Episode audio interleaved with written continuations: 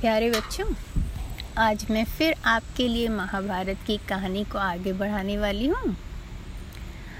अब तक तो आपने सुना कि अर्जुन बारह वर्ष के वनवास में गए थे और बाद में बारह वर्ष की अवधि जब पूरी हो गई तो वो लौट के इंद्रप्रस्थ आ गए और उनके साथ उनकी पत्नी सुभद्रा भी आ गई।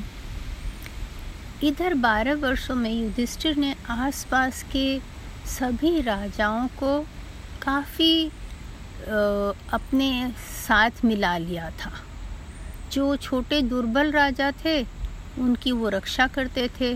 और जो बड़े राजा थे, जो उद्दंड राजा थे, बड़े न भी हों तो जो अपनी प्रजा को दुख देते थे, तकलीफ़ देते थे, उनको वो डराते थे कि हम तुम्हारे राज्य को अपने साथ मिला लेंगे। तो इस तरह से वो उनके साथ बहुत सारे राज्य जो दुर्बल और छोटे थे, वो हो गए थे और जो बड़े राजा थे और जो सही ढंग से अपने प्रजा की देखभाल नहीं करते थे, वो उनसे डरते थे कि ये तो हमारे राज्य को ले लेंगे।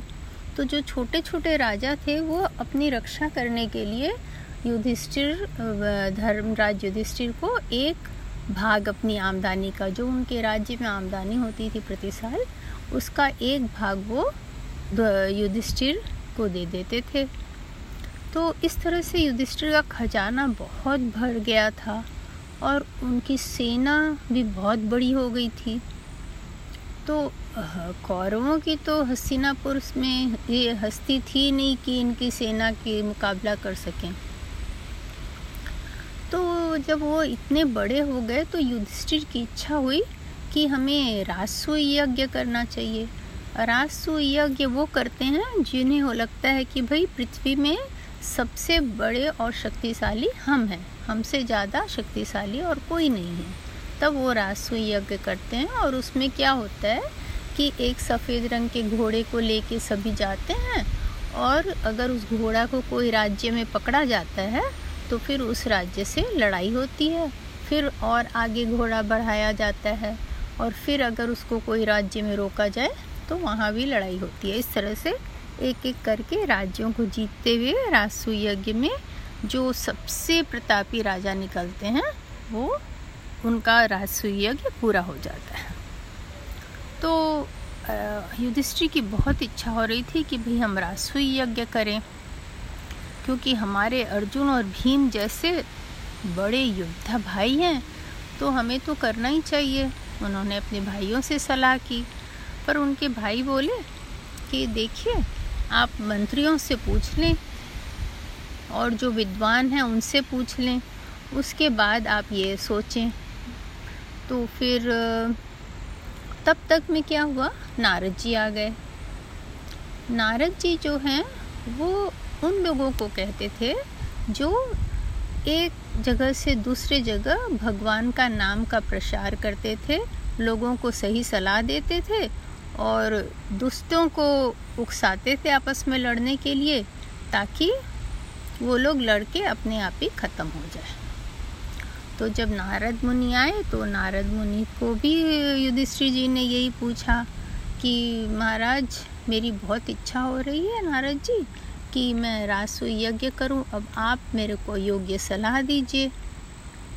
तो नारद जी बोले कि युधिष्ठिर जी रासु यज्ञ में तो बहुत बाधाएँ आती हैं, क्योंकि इसमें लोग बहुत मरते हैं और पृथ्वी का बहुत नुकसान होता है। पृथ्वी में बहुत सारे पेड़ और कटते हैं और बहुत सारे नुकसान होते हैं। तो मेरे हिसाब से तो आपको सोचना चाहिए करें कि ना करें। लेकिन राजा युधिष्ठिर को नारद जी का यह उत्तर अच्छा नहीं लगा। उनके दिमाग में यज्ञ करने की लगन आ गई थी। तो उन्होंने अपने मंत्रियों से पूछा। तो उनके एक बूढ़े मंत्री ने कहा, महाराज, आपको कृष्ण से पूछना चाहिए। जो कृष्ण बोले, वो कर लो आप। तो युधिष्ठिर को ये बात सही लगी। उन्होंने जल्दी से अपने दूत को भेजा, द्वारकापुरी, कि कृष्ण को लेके आओ। तो कृष्ण के पास जैसे उनके दूत पहुँचे, कृष्ण तुरंत वहाँ से रवाना होके और बड़े भाई युधिष्ठिर से मिलने आ गए। तो युधिष्ठिर उनको से मिले खूब अच्छे से और फिर उनको बोले कि, भाई, मेरी इच्छा हो रही है रासु यज्ञ करने का। आप मुझे बताइए, सलाह दीजिए कि मैं क्या करूँ? तो कृष्ण एकदम गंभीर हो गए। और फिर कुछ सोच के वो बोले कि देखिए भाई, रासु यज्ञ करने से आप घोड़ा घुमाएँगे, बहुत लड़ाई होगी, बहुत सारे लोग मरेंगे। इससे अच्छा मैं आपको एक अच्छा उपाय बताता हूँ, जिसमें आप सिर्फ़ एक शत्रु को अगर मार देंगे तो आप पूरे पृथ्वी के सबसे सर्वश्रेष्ठ राजा माने जाएँगे। तो युधिष्ठिर एकदम खुश हो गए, बोले अच्छा उस शत्रु का नाम बताइए। कृष्ण। तो कृष्ण बोले, मगध के राजा जरासंध, जो कि सबसे ज़्यादा प्रतापी राजा हैं अभी, और बहुत शक्तिशाली भी हैं, उनकी तो अपार सेना है। आप तो उनसे लड़ नहीं सकते हैं। आपकी सेना उनके सामने कुछ भी नहीं है, लेकिन उनके वो बहुत अच्छे कुश्ती के योद्धा भी हैं। गदा युद्ध और कुश्ती, दोनों में भी वो बहुत पहलवान हैं। तो अगर हम लोग उनको कुश्ती के लिए ललकार सकें तो अपने भाई भीम जो हैं, वो उनको हरा देंगे और आपको अनंत यश लाभ मिल जाएगा। लेकिन जरासंध का नाम सुन के और भीम से उनकी लड़ाई की बात सुन के युधिष्ठिर को अच्छा नहीं लगा। उनको लगा, इसमें ऐसा भी हो सकता है कि भीम की जान चली जाए। क्योंकि जरासंध तो राक्षस वर्ग के थे और बहुत मज़बूत राजा थे। तो उन्होंने कहा जरासंध से टकराने के बजाय हम अभी ये ये यज्ञ रासु यज्ञ नहीं करेंगे, रहने दीजिए।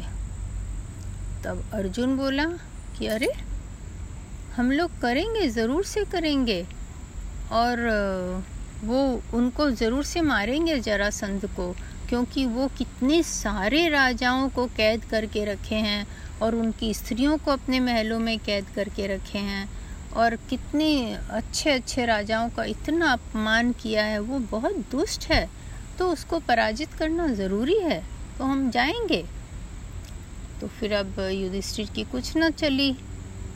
अब जो है युधिष्ठिर, भीम और अर्जुन, तीनों जो है ब्राह्मण का वेश बनाए और चल दिए। वहाँ पर पहुँचे। जाके उनकी जरासंध के राजधानी में जाके उनके द्वारपाल से बोले कि हम तपस्वी ब्राह्मण हैं और हम राजा से मिलना चाहते हैं। तो जरासंध जो है, वो उनसे मिलने आए। तो फिर भीम और अर्जुन दोनों जो हैं, कृष्ण ने कहा कि ये दोनों तपस्वी अभी मौन रखे हुए हैं तो आधी रात में इनका मौन टूटेगा। अगर आप आधी रात में आएँगे हमसे मिलने तो हम आपसे बात कर पाएँगे। तो जरासन बोले, ठीक है, मैं आधी रात में आ जाऊँगा।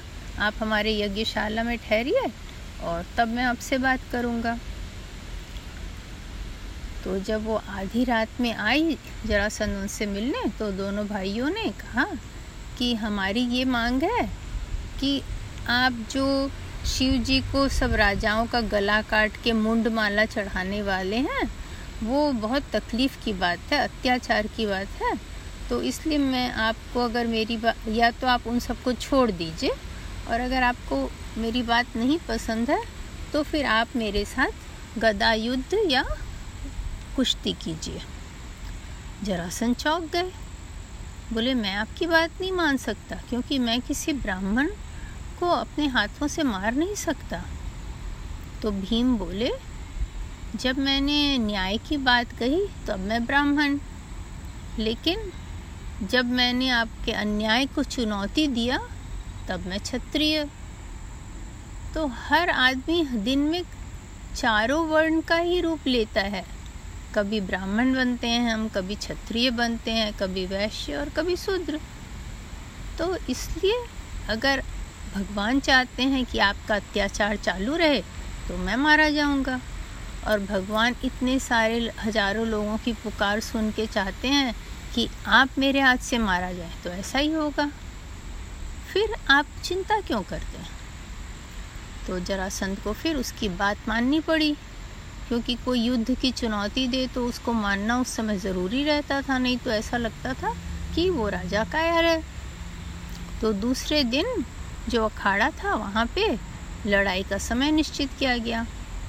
निश्चित समय पर भीम, अर्जुन और कृष्ण वहाँ पहुँच गए। जरासंध भी अपने पुरोहित को लेकर तिलक लगा के आ गए वहाँ। दोनों में कुश्ती होने लगी। कुश्ती क्या थी? इतनी असंभव कुश्ती। दोनों में इतनी फुर्ती, दोनों में इतना ताकत। पूरा दिन कुश्ती चलता रहा।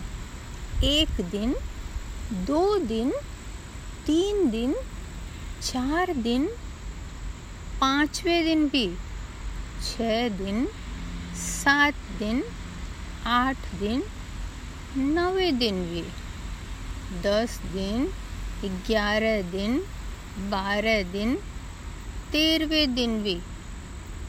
चौदहवें दिन तक भी चलती रही कुश्ती दोनों में। लेकिन चौदहवें दिन रात के समय जरासन थोड़े थकने लगे। तब कृष्ण ने इशारे में भीम को बताया कि अब अच्छा समय है इसको हराने का। तो भीम वो इशारा समझ के उनको अपनी थकान मिटाने का अवसर नहीं दिए और जल्दी से उन्हें पत्थर में सामने पटका एक दांव से और उनको घसीटते गए पृथ्वी के ऊपर। जब वो पृथ्वी पर उनको घसीटते गए बार बार तो उनके प्राण निकल गए, जरासंध की मृत्यु हो गई और तब तक पांडवों की सेना भी जो है मगध तक पहुँच गई थी। जरा जरासंध की मृत्यु का खबर पाकर पांडवों की सेवा जो है मगध में प्रवेश कर गई। और वहाँ के जो सैनिक थे वो घबरा गए थे क्योंकि जरासंध मर गया। तो फिर वो लोग सबको पता चला कि कृष्ण यहाँ आए हुए हैं। तो वो लोग सब उनके दर्शन के लिए आने लगे। और उन्होंने सारे राजाओं को छोड़ दिया। तो इससे सभी बहुत खुश हो गए और जो सब बहुत दुखी थे तकलीफ़ में थे, सब जो है इन लोगों की बहुत प्रशंसा करने लगे। अब यहाँ से बहुत खजाना लेकर फिर ये सभी इंद्रप्रस्थ पहुँचे और सब सब बड़े बड़े राज्यों के लोग पांडवों को सबसे सब, शक्तिशाली मानने लगे। इस तरह से बिना रासु यज्ञ किए हुए भी युधिष्ठिर रासु यज्ञ जीत पाए। है ना मज़ेदार कहानी? अगर हमारे पास योग्य लोग हों, हमें उचित सलाह देने को तो हमेशा काम अच्छा होता है। तो आज की कहानी यहाँ तक। Bye bye